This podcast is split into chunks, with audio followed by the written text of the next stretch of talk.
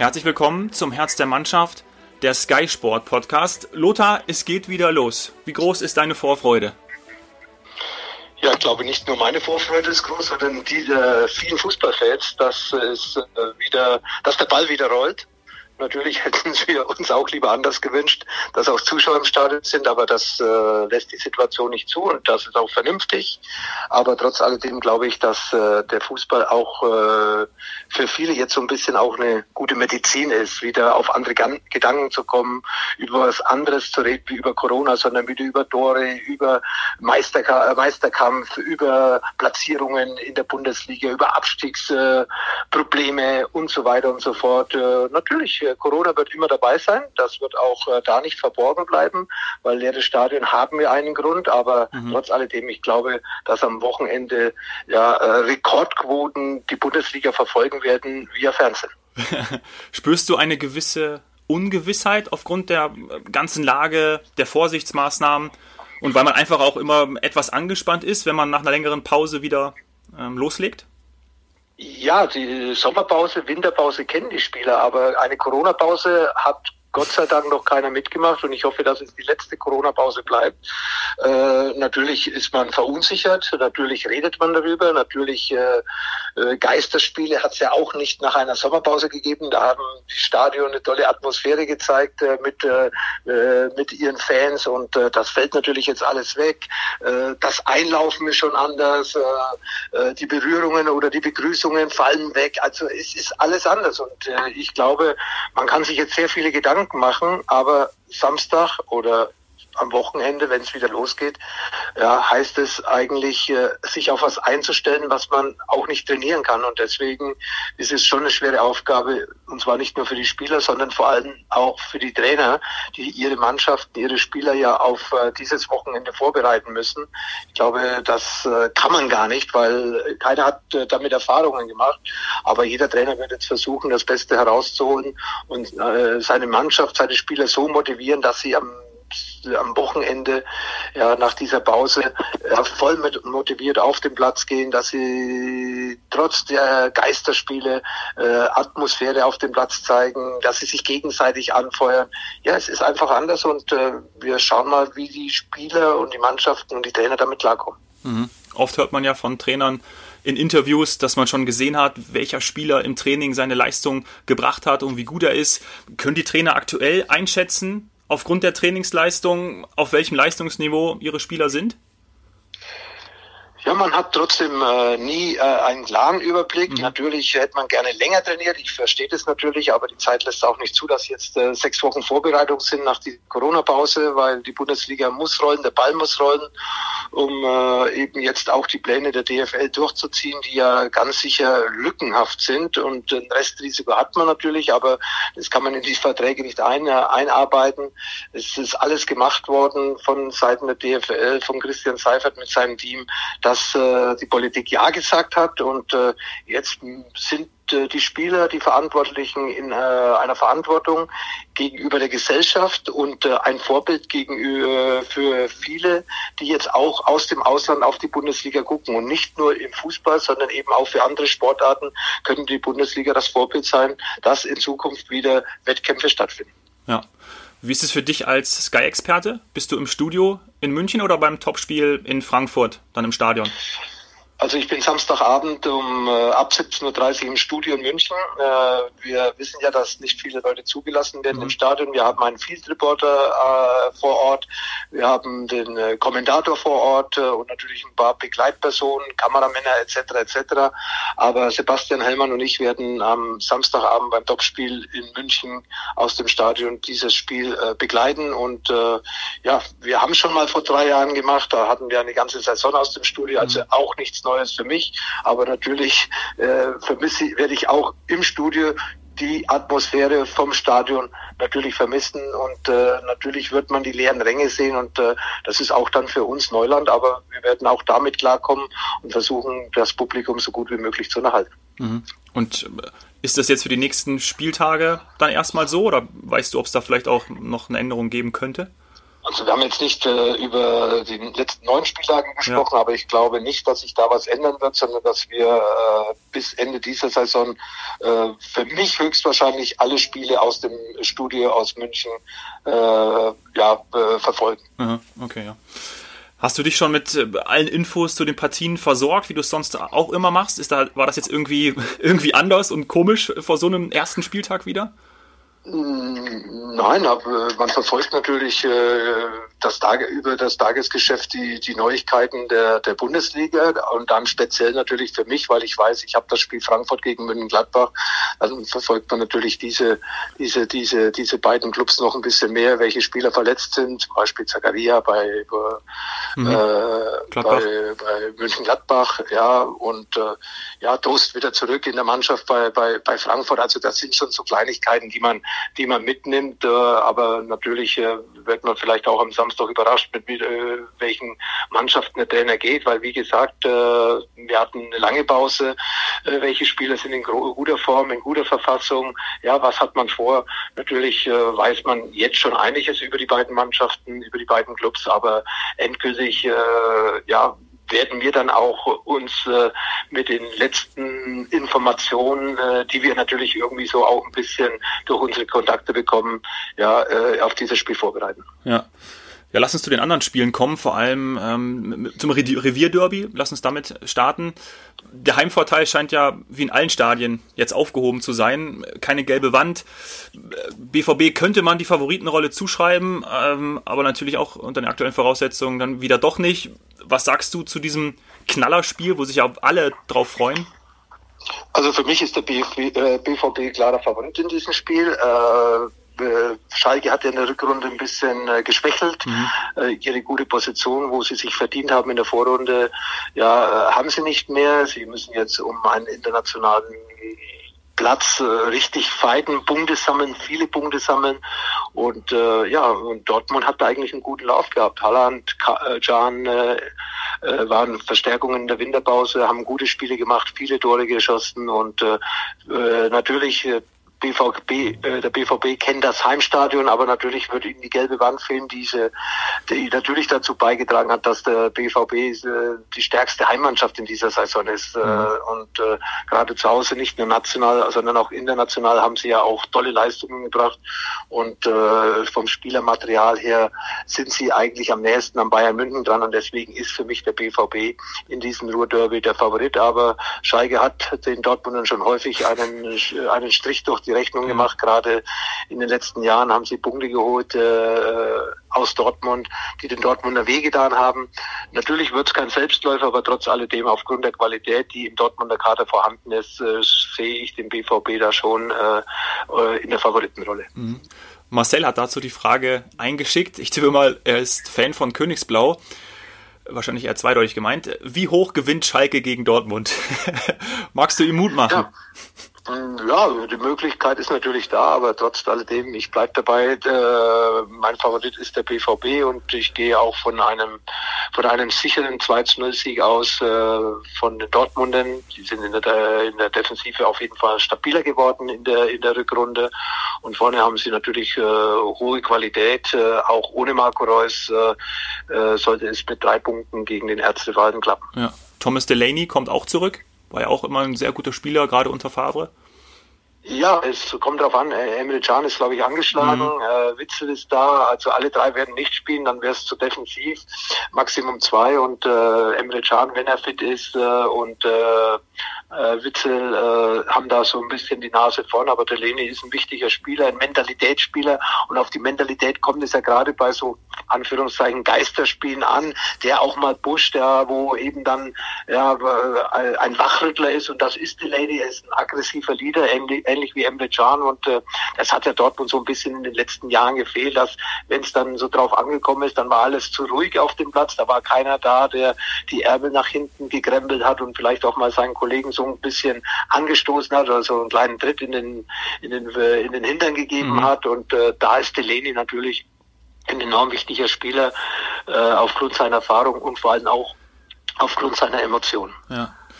Ja, wir sind sehr gespannt. Leipzig gegen Freiburg, äh, auch, auch ein Spiel am Samstag. Kevin Campbell ist da nach einer Verletzung äh, wieder zurück. Ein Spieler, den du ja hoch schätzt, oder?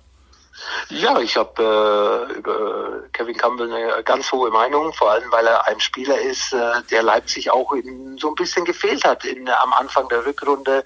So die Balance, so ein Achter ist das, ja, so ein Box-to-Box-Spieler, mhm. aber auch mit hohen technischen Qualitäten, ein laufstarker Spieler im Mittelfeld, einer, der Ideen hat, der den Ball nach vorne schneller treibt, wie vielleicht der eine oder andere Sechser, den die Leipziger da auf diesen Positionen haben. Adams äh, äh, ist zum Beispiel einer, der mehr auf der Sechs spielt, aber Campbell treibt das Spiel von hinten an. Der schafft da eine, eine bessere Verbindung zwischen der Offensive und der Defensive und deswegen glaube ich, könnte es für Leipzig äh, auch ein wichtiger Spieler in den letzten Spielen werden, dass sie eben bis zum Ende auch äh, um die Meisterschaft mitspielen. Vorne sind sie stark besetzt, defensiv arbeiten sie gut und äh, Leipzig hat nach wie vor auch Chancen, noch Meister zu werden und äh, wie ich Julian Nagelsmann kenne, mit seinem Ehrgeiz äh, und auch äh, mit, seinem, mit seiner Mentalität, äh, wird er das der Mannschaft einimpfen. Also sie sind vielleicht ein bisschen in der Außenseiterposition, äh, Punkte zurück, äh, Rückrunde nicht so top verlaufen, aber trotz alledem sind sie noch dabei und sie werden versuchen, ihre Chance zu nutzen. Mhm. Ich erinnere mich daran, dass ähm, in einer der vergangenen Podcast-Folgen wir danach gefragt hatten, äh, welchem Spieler, welchem Spielertyp heutzutage ähm, dir ähnelt. Und ähm, ich glaube, du hattest auch darauf gesagt, dass es eigentlich gar, gar nicht so einen gibt. Ich hatte mal in, in den Raum geworfen Leon Goretzka. Viele äh, User und viele Zuhörer haben danach geschrieben, dass jetzt nicht, nicht derselbe, aber vom, von dem Typ her, und als du gerade gesagt hast, Box-to-Box-Spieler, ähm, das haben viele erwähnt, haben viele geschrieben, äh, Kevin Campbell würde zumindest ähnlich sein, so deinem ähm, Spieltyp. Siehst du das auch? Nee, nicht ganz. Mhm. Äh, Kevin ist ein Achter für mich, also kein Sechser, kein klarer Sechser, auch kein klarer Zehner, das war ich auch nicht. Ja, von der, von der, von der wo er sich auffällt auf dem Platz, ja, weil er macht ja auch nach hinten einiges, stellt den Raum gut zu, äh, aber nach vorne, sage ich jetzt, ist er mal nicht so torgefährlich wie ich, ja. äh, vor allem mit den Schüssen aus der zweiten Reihe. Das ist mir dann Sabitzer, bei der die Tore aus der zweiten Reihe schießt in Leipzig. Aber er ist ein sehr wichtiger Spieler eben, um, um die Verbindung zwischen Offen, Offensive und Defensive, äh, würde ich sagen, äh, wieder schneller zu überbrücken. Das hat so bei mir, äh, bei den Leipzigern für mich in den letzten Spielen vor der, vor der Corona-Pause gefehlt und deswegen ist es wichtig, dass er zurückkommt. Ich sage auch, weil du hast Goretzka gerade reingebracht, Goretzka, ja, er spielt leider zu wenig bei Bayern für mhm. seine Verhältnisse, ähm, hat natürlich auch mit Verletzungen zu kämpfen. Ja, er, er war schon dann eher einer, der, der, weil er auch immer wieder im Strafraum aufgetaucht ist, auch äh, immer seine Tore gemacht hat. Mhm. Und äh, da würde ich dann eher sogar sagen, Goretzka wie Campbell, aber ich sehe im Endeffekt äh, gar keinen, der im Endeffekt, sagen wir mal, ja, die Möglichkeiten oder die Fähigkeiten sowohl in der Offensive und Defensive hat, die ich, äh, die mich damals äh, vor vielen, vielen Jahren ausgezeichnet hat. Ja. Eine weitere Partie wird sein Düsseldorf gegen Paderborn. Ja, absoluter Abschied, Abschiedskampf. Ich kann mir vorstellen, dass Steffen Baumgart seine Jungs so richtig heiß gemacht hat äh, auf die letzten neun Spiele, gerade auch auf die Partie. Was hältst du von ihm als Trainer? Ja, ich äh, finde es gut, dass erstens mal Paderborn auch in einer schlechten äh, Hinrunde, nach einer schlechten Hinrunde an ihnen festgehalten hat. Sie haben immer attraktiven, offensiven Fußball gespielt. Sie sind eigentlich nie davon abgegangen. Sie sagen, okay, wir haben wenig Punkte, jetzt spielen wir nur noch defensiv. Nein, sie haben das durchgezogen und ich finde es gut, wie gesagt, dass äh, äh, Baumgart auch äh, nach wenigen Punkten in vielen Spielen als Trainer bleiben durfte. Also die, es gibt auch andere Wege in der Bundesliga, vielleicht äh, das Unmögliche möglich zu machen. Und äh, ja, der Zusammenhalt ist da, aber auch äh, die anderen Trainer werden ihre Mannschaft heiß machen. Ja. Äh, natürlich Paderborn ist in der Bundesliga als Außenseiter gestartet, hat aber jetzt mit Bremen und Düsseldorf im Endeffekt zwei Mannschaften, die nicht weit weg sind von ihnen. Und äh, mit einem Sieg in Düsseldorf können sie vielleicht doch noch das Wunder schaffen. Ich äh, glaube nicht daran, aber natürlich würde man es auch so mal einen äh, sehr sympathischen kleinen Verein wünschen, äh, weil er seine Hausaufgaben dann vielleicht besser gemacht hat. Äh, so gestandene Vereine wie Düsseldorf, Bremen oder oder auch Mainz, die ja auch noch da hinten irgendwie drin sind, vielleicht zum Schluss zwei Stück hinter sich zu lassen und die Chance zu haben, in der Bundesliga zu bleiben. Also ist es schön für die Bundesliga, dass es solche Überraschungen gibt und Paderborn war bisher ganz sicher auch eine positive Bereicherung äh, für, für das Oberhaus, weil sie eben, wie gesagt, sehr attraktiven Fußball und sehr mit sehr schnellen Offensivspielern äh, ja, gebracht haben, uns gezeigt haben und äh, das hat einfach Spaß gemacht, bisher der Mannschaft zuzugucken, ja. ja. Was hältst du generell von Trainern, die so wie Steffen Baumgart oder noch mehr natürlich äh, Jürgen Klopp an der Seitenlinie ja, so extrem mitgehen und, und abgehen. Wie war das, wie war das in deiner Zeit? Hast du lieber mit, mit den ruhigeren äh, zusammengearbeitet oder kann man das gar nicht vergleichen? Das, äh, jeder Trainer hat seinen Stil und äh, ich habe natürlich temperamentvolle Trainer, Lattek, äh, Giovanni Trapattoni, aber auch ja. ruhigere wie Ottmar Hitzfer, der war dann so ein bisschen mehr der Gentleman an der, an der, an der Seitenlinie. Äh, Jupp Heynckes ist eigentlich auch ein äh, sehr ruhiger Trainer gewesen und äh, ja, eigentlich war es mir egal. Wichtig war, dass wir Erfolg gehabt haben mhm. und wie der Trainer dann äh, uns zum Erfolg geführt hat. Ob er dann an der Seitenlinie, sagen wir mal, rauf und runter gelaufen ist, wie Jürgen Klopp oder auch wie Pep Guardiola oder eben ein ruhigerer Vertreter ist, das war mir eigentlich egal. Wichtig war, dass äh, wir äh, ordentlich gespielt haben, dass wir die Punkte eingesammelt haben, dass wir Tore gemacht haben und dass wir zum Schluss äh, die Schale in der Hand hatten. Ja. Die nächste Wundertüte ist äh, Hoffenheim gegen Hertha. Hier haben wir auch ähm, vielleicht eine ganz passende äh, Frage von Timo äh, bekommen an dieser Stelle. Hast du Bedenken, Lothar, dass Spiele aufgrund der fehlenden Stadionatmosphäre so dahin plätschern? Das glaube ich nicht, weil es geht ja nach wie vor um Punkte, es geht nach wie vor um Existenzen, es geht um, um Prämien. Also ich glaube nicht, dass ein Spieler sagt, doch, jetzt sind keine Zuschauer da und jetzt bleibe ich mal stehen und mache den Schritt weniger. Nee, mhm. ich äh, bin überzeugt, dass die Spieler ja trotz alledem, und das weiß ich ja von meinen Trainingseinheiten her, da waren ja auch nicht immer tausend von Zuschauern gestanden, auch nicht beim FC Bayern und schon gar nicht bei Inter Mailand, aber wir wollten ja im Training auch kein Spiel verlieren. Also da war ab und zu im Training mehr Feuer drin, wie vielleicht Samstag sogar beim Spiel und es ist vielleicht uns schwieriger gefallen, gerade beim FC Bayern, wo wir ja auch hohe Qualität äh, hinten dran hatten, dass man sich schon im Training äh, so beweist. Und gerade die Ersatzspieler, die waren natürlich motiviert, äh, wenn es dann, sagen wir mal, Mannschaft A gegen B gegeben hat. Meistens hat die B-Mannschaft sogar gewonnen, weil es äh, eine wahnsinnige äh, Möglichkeit war, auch der, auf sich aufmerksam zu machen. Und natürlich die Spieler, die jetzt spielen, die wollen natürlich das Bestmöglichste bringen mit einem sehr guten Resultat und sich beim Trainer weiterhin empfehlen, auch für die nächsten Aufgabe. Auch wenn dann keine 70 oder 80.000 äh, Zuschauer da sind, äh, will man natürlich als Fußball Fußballspieler trotzdem gewinnen. Mhm. Kommen wir zur nächsten Partie. Augsburg gegen Wolfsburg. Die Wölfe für dich überraschend in dieser Saison auf dem siebten Platz? Ja, das hat sich ja letztes Jahr schon abgezeichnet. Bruno Labbadia hat ja da einen sehr guten Job gemacht. Natürlich Trainerwechsel, äh, tolle Vorrunde, aber auch da in der Rückrunde läuft es nicht mehr so rund. Äh, äh, auch äh, vom Spielerischen ein bisschen nachgelassen, was äh, die Attraktivität betrifft. Äh, äh, der Trainer steht mehr auf, auf Defensivspiel gute Organisation und äh, ja, wenig Tore hinten, aber auch äh, trotz Kost, äh, nee, Wekost, äh, sage ich, äh, wer ist der Stürmer wieder, der Holländer, äh, große... Äh, Wekost. Ah, ja, Wout äh, Wekost. Ja. Äh, ja, trotz ihm, der glaube ich schon zwölf oder dreizehn Tore hat, also einer der Top-Torjäger in der Bundesliga, ja. jetzt wenn man mal Werner und äh, Lewandowski da vorne weglässt. Und äh, ja, sie, sie so ein bisschen graue Maus, so ein bisschen, ja, äh, ja auch, äh, sagen wir mal, nicht so unbedingt im Rammenlicht, aber sie haben ihre Punkte geholt, speziell in der Vorrunde, haben da sehr attraktiv gespielt. In der Rückrunde fehlt mir das eine oder andere und äh, ja, es äh, mit einem guten Endspurt könnte es vielleicht sogar für Wolfsburg einen internationalen Platz äh, klappen. Aber ich äh, lasse mich mal überraschen, ähnlich, äh, ähnlich äh, wie Augsburg, die ja sehr, eine sehr kampfstarke Mannschaft haben, sehr kompakt wirken, auch körperlich robust. Mhm. Ja, ich bin mal gespannt, wie das läuft und äh, vor allem auch, äh, ja, wir werden uns überraschen lassen. Also das ist schon ein Spiel, wo ich sage, ja, da werden jetzt äh, vielleicht weniger die Leute begeistert sein, weil Wolfsburg nach wie vor ein bisschen verunsichert sind, wenig Punkte geholt in der Rückrunde. Erstmal die Defensive und Augsburg will natürlich äh, zu Hause äh, möglichst äh, noch Punkte holen, um es schnellstmöglichst mit dem Abstieg nichts mehr zu tun zu haben. Mhm. Du hast äh, eben Bruno Labbadia erwähnt. Wie sehr freut es dich, dass er jetzt wieder auf der Trainerbank sitzt in der Bundesliga bei Hertha? Ja, ist ein Gesicht der Bundesliga, ja nicht mhm. nur als Trainer, sondern hat ja auch als Spieler einige Bundesligaspiele gemacht, mit mir bei Bayern München ja. zum Beispiel zusammengespielt, Kaiserslautern nach wie vor, glaube ich, äh, eine, eine Publikumsliebling. Nee, Bruno ist zurück und äh, ist eine Bereicherung für die Bundesliga, kann auch äh, Krisen, das hat er gezeigt, dass er viele Mannschaften übernommen hat, äh, weil sie tabellarisch nicht so dargestanden äh, waren, wie man das vielleicht von Vereinszeit her gewünscht hat.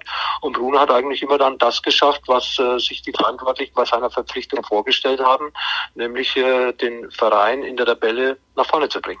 Mhm. Am Sonntag äh, haben wir dann die Partien Köln gegen Mainz und äh, Union Berlin gegen, gegen die Bayern. Beim FC Bayern sind Perisic, Coman und Lewandowski einsatzfähig. Da hat ja auch schon mal ähm, die Corona-Pause bei so wie so vielen Mannschaften dazu beigetragen, dass die Spieler wieder sich von ihren Verletzungen erholen konnten und einsatzfähig sind. Ja? Das ist richtig, dass natürlich die verletzten Spieler da eine Möglichkeit gehabt haben, durch die Corona-Pause ja ihre Verletzungen auszukurieren. Vorteil, viele verletzte Spieler hat es jetzt in den letzten Wochen eigentlich nicht gegeben, was ich so den Medien entnommen habe. Und äh, natürlich hat äh, Bayern München, äh, aber nicht nur Bayern München, sondern auch andere Mannschaften davon profitiert, dass sagen wir mal, der Kader wieder breiter geworden ist, verletzte Spieler wieder äh, zurückgekommen sind, auch Zeit gehabt haben, sich äh, im Mannschaftstraining wieder an die Normalform heranzutasten und äh, natürlich äh, hat Bayern auch in, die, in, in, diese, in diese Richtung von dieser Corona-Pause profitiert. Mhm. Wir haben ja auch zwei Zuhörerfragen erhalten.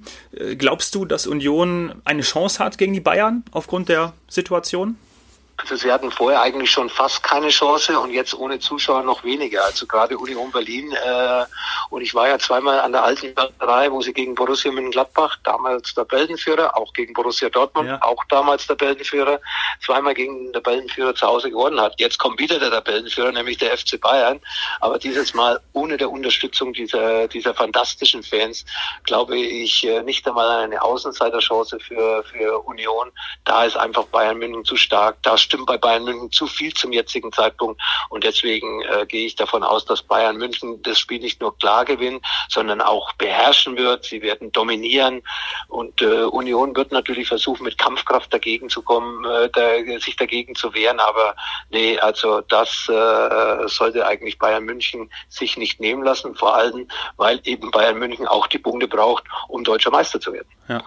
Dazu passt auch die weitere äh, Zuhörerfrage. Werden Mannschaften wie Union oder auch zum Beispiel Bremen, dazu kommen wir gleich auch noch, die sehr viel Kraft aus den Fans ziehen, Nachteile haben? Ja, Bremen ist ja die schwächste Bundesliga-Heimmannschaft. Mhm. Also von dieser Seite haben die Fans, die fantastisch sind in Bremen. Ich liebe das Bremer Publikum, ja. also wirklich ein tolles Publikum in guten und in schlechten Zeiten. Aber die Bremer hatten zu Hause viele Probleme und äh, deswegen, wie gesagt, die schlechteste Heimmannschaft, trotz der Unterstützung der Fans. Vielleicht ist es bei Bremen ganz gut, dass sie zu Hause ohne Fans spielen. Vielleicht äh, hat haben die Spieler sowieso oder zu viel von sich selbst erwartet oder haben sich da unter Druck gefühlt gegenüber den Fans und äh, mit attraktiven Spielen nach vorne. Und so haben sie natürlich auch viele Gegentore bekommen, in der Rückwärtsbewegung zu langsam umgeschaltet äh, und weil sie vielleicht auch zu euphorisch nach vorne gelaufen sind bei vielen Heimspielen. Vielleicht tut das jetzt Bremen sogar gut, dass sie ohne Zuschauer spielen, dann müssen sie nicht nach vorne attraktiv spielen, werden auch nicht äh, gepusht, dass hinten dann die Ordnung verloren geht. Und äh, ja, bei Union sieht es ein bisschen anders aus, auch bei Eintracht Frankfurt, die natürlich äh, ihre meisten Punkte auch da zu Hause geholt haben mit ihren fantastischen Fans, ähnlich wie Union Berlin. Ja, bei einigen Vereinen wird sich das schon bemerkbar machen, äh, die vielleicht nicht die ganz große Qualität haben, aber mit ihren Fans dann zu Hause doch vielleicht Punkte geholt haben, weil die Fans gemerkt haben, wann die Mannschaft äh, es nötig hat, äh, unterstützt zu werden. Mhm ja, am Montag Werder gegen Leverkusen. Bayer ist auch so ein Team, die viele Verletzte hatten und jetzt ähm, auch nahezu vollzählig wieder sind. Bender-Zwillinge zurück, Amiri, Alario äh, sind alle wieder fit. Ich glaube, Werder. Ja, ähm, Leverkusen hat eine Top-Mannschaft, das ja. weiß man. Äh, vor allem Geschwindigkeit, gute Fußballspieler, attraktives Spiel.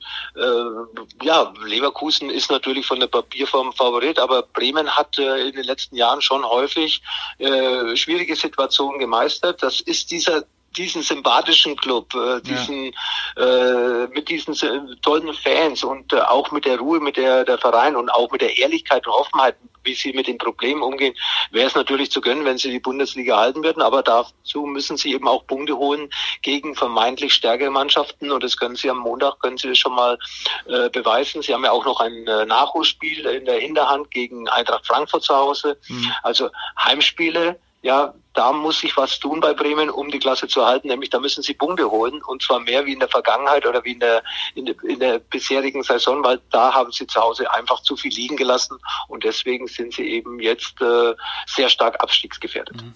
Viele Werder-Anhänger schreiben uns regelmäßig, dass sie Angst haben, dass Bremen absteigt. Luca zum Beispiel ähm, hat geschrieben, glaubst du, Werder bleibt erstklassig?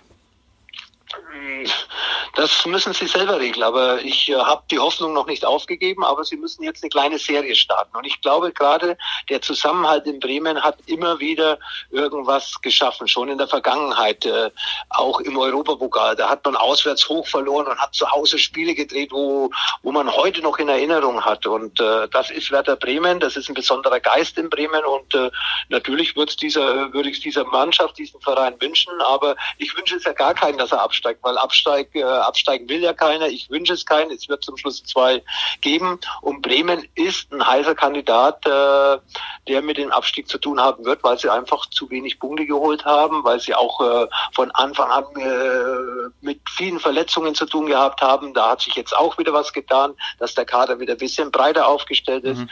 Aber natürlich haben sie Kruse verloren, dann hatten sie viele Verletzte.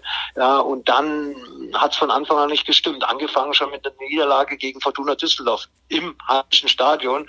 Und äh, das ist so ein bisschen so der ganze Verlauf der, dieser Saison Werder Bremen. Ja, nicht nicht die Leistungen gebracht äh, oder auch nicht äh, einen Ersatz für, für Max Kruse gefunden, der dann auch äh, nicht nur Tore gemacht hat oder Vorlagen gegeben, sondern auch ein bisschen so von der Persönlichkeit die Mannschaft geführt hat. Und äh, das hat man vielleicht äh, vor der Saison ein bisschen unterschätzt, dass Max Kruse doch so ein großes Loch hinterlassen hat. Ja. Und Rashica alleine reicht dann eben nicht ja, man profitiert natürlich von einem Leader und äh, Max Kruse war einfach äh, der absolute Leader. Pizarro, äh, große Karriere, aber er wird natürlich auch nicht jünger. Natürlich im Strafraum immer noch gefährlich, aber er ist jetzt mehr so auch das Gesicht äh, nicht mehr au äh, so auf dem Platz, sondern mehr in der Kabine bei Werder Bremen. Aber auf dem Platz kann er ihn zurzeit äh, gerade im Abstiegskampf äh, ja mit Maloch, mit Arbeiten, mit äh, mit Fighten.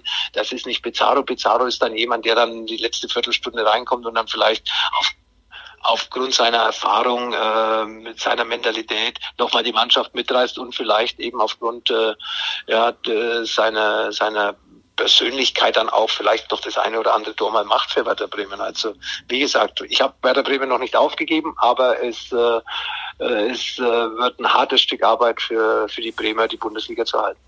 Ja, wie schon bemerkt, kamen viele Nachrichten zum Thema Stimmung in den Stadien. Die letzte Frage dazu kommt von Jonas. Haben die Geisterspiele Einfluss auf Meisterschaft, Abstieg, internationale Platzierung oder sollten die Profis auch ohne ihre Fans motiviert genug sein? Ja, ich habe es ja gesagt, die Profis werden motiviert sein, aber wie gesagt, äh, Mannschaften, Clubs haben einfach äh, auch von ihren Fans äh, profitiert.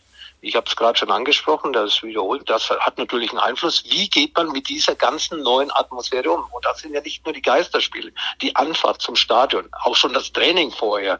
Wie, wie, wie leitet der Trainer das Training? Dass die Spieler nicht so nah zueinander kommen.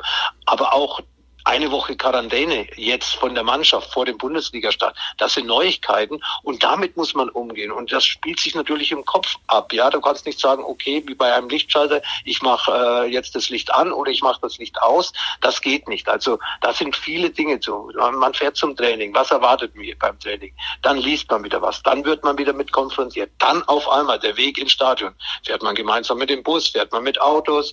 Äh, wie zieht man sich um? Darf man nebeneinander sitzen? Das ist ja alles eine Sache, die, die jetzt auf die Spieler neu einprasseln und darüber, das geht ja nicht spurlos vorbei. Und dann ist es wichtig, dass man das alles abschalten kann. Auch diese Geisteratmosphäre im, im Stadion. Abschalten, fokussieren, konzentrieren, äh, bereit sein, äh, eben alles zu geben, das Spiel zu gewinnen und diese Einflüsse, dieser Corona-Einfluss, ja, in vielen Bereichen, wie ich jetzt gerade aufgezählt habe, dass man den vergisst, aber den kann man nicht ganz vergessen. Der wird dich immer irgendwo begleiten. Vielleicht dann, wenn der Schiedsrichter angepfiffen hat, vielleicht, hm, da vermisst man mal die Zuschauer, aber vielleicht denkt man dann nicht mehr an Corona, sondern denkt daran, dass hier ein Fußballspiel gespielt wird, elf gegen elf, ein Ball, Schiedsrichter, alles dabei, wie immer, sehen die Zuschauer, aber da muss ich mich selbst motivieren. Und das kann vielleicht nicht der eine oder nicht jeder. Und das könnte natürlich dann auch zum Nachteil für die Mannschaft werden. Jemand, der das kann, ist äh, Josua Kimmich. Karl-Heinz Rummenigge hat die Woche gesagt oder sich zu der zukünftigen Positionierung von ihm geäußert und gemeint, er sei überzeugt, dass Kimmich eines Tages Kapitän des FC Bayern wird. Siehst du das auch so? Nein, ich lege noch einen drauf. Ich bin auch überzeugt, dass äh, Joshua Kimmich der Kapitän der Nationalmannschaft wird. Mhm. Er ist ein Leader, er ist sehr ernst, er ist sehr professionell. Ich bin begeistert seit Jahren von ihm, wie er sich schon beim Warmachen vorbereitet auf das Spiel. Also das ist äh, für mich einfach professionell. Er lässt gar nichts von außen rein. Ich merke, er ist fokussiert. Äh, er interessiert sich nicht, dass 70.000 da jetzt sitzen oder äh, interessiert nicht, wenn dann irgendwo vielleicht einmal ein bisschen. Nein, er ist mit sich beschäftigt, ja, mhm. und auch auf dem Spiel, auch in jungen Jahren Verantwortung, ja, äh, nicht nur spielerisch, sondern auch äh, mit seinen Gesten, auch teilweise mit seinen Kommentaren. Also da lehnt er sich ab und zu schon sehr weit aus dem Fenster in so einem gut äh, oder hochqualitativ bestickten Kader wie der, wie der FC Bayern, legt den Finger in die Wunde. Das in diesen jungen Jahren, das zeichnet einen Leader aus und er lässt vor allem Daten sprechen auf dem Platz und deswegen glaube ich, und ich glaube nicht, ich bin überzeugt, kann mich da Kalle Heinz Rummenigge nur anschließen, auf jeden Fall ein absoluter Leader und wenn dann die große Ära mal von Manuel Neuer oder Thomas Müller vorbei ist, dann steht äh, Joshua Kimmich ganz sicher Gewehr bei Fuß, auch was die Kapitänsbinde in beiden Mannschaften, sowohl Nationalmannschaft als auch Bayern München betrifft. Mhm. Ja, wir werden uns das Ganze jetzt endlich wieder anschauen können, wer und wie auf dem Platz performt ohne Zuschauer, aber endlich wieder vom Fernseher.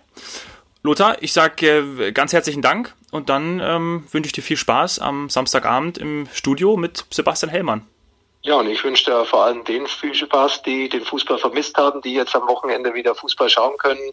Wir können wieder diskutieren, wir können über Fußball reden. Äh, wir werden äh, sehen, wie Mannschaften ihre Siege feiern, wie Mannschaften enttäuscht sind, dass sie da hinten nicht wegkommen. Ja, es wird spannend, es wird interessant und äh, wir sollten uns einfach freuen und nicht mehr über, über die Corona-Geschichte so viel reden. Die kann man nicht weglassen, aber wir sollten uns auf Fußball freuen und nicht die ganze Zeit über Corona diskutieren. Corona ist ein Problem, nicht nicht nur beim Fußball, sondern generell in der Gesellschaft. Aber ich glaube, der Fußball kann psychologisch vielen Menschen jetzt so ein bisschen helfen, sich wieder anders zu freuen, über Dinge zu reden, über denen man lieber redet wie über Corona. Super. Herzlichen Dank dir. Ciao. Ja, danke Dominik. Tschüss.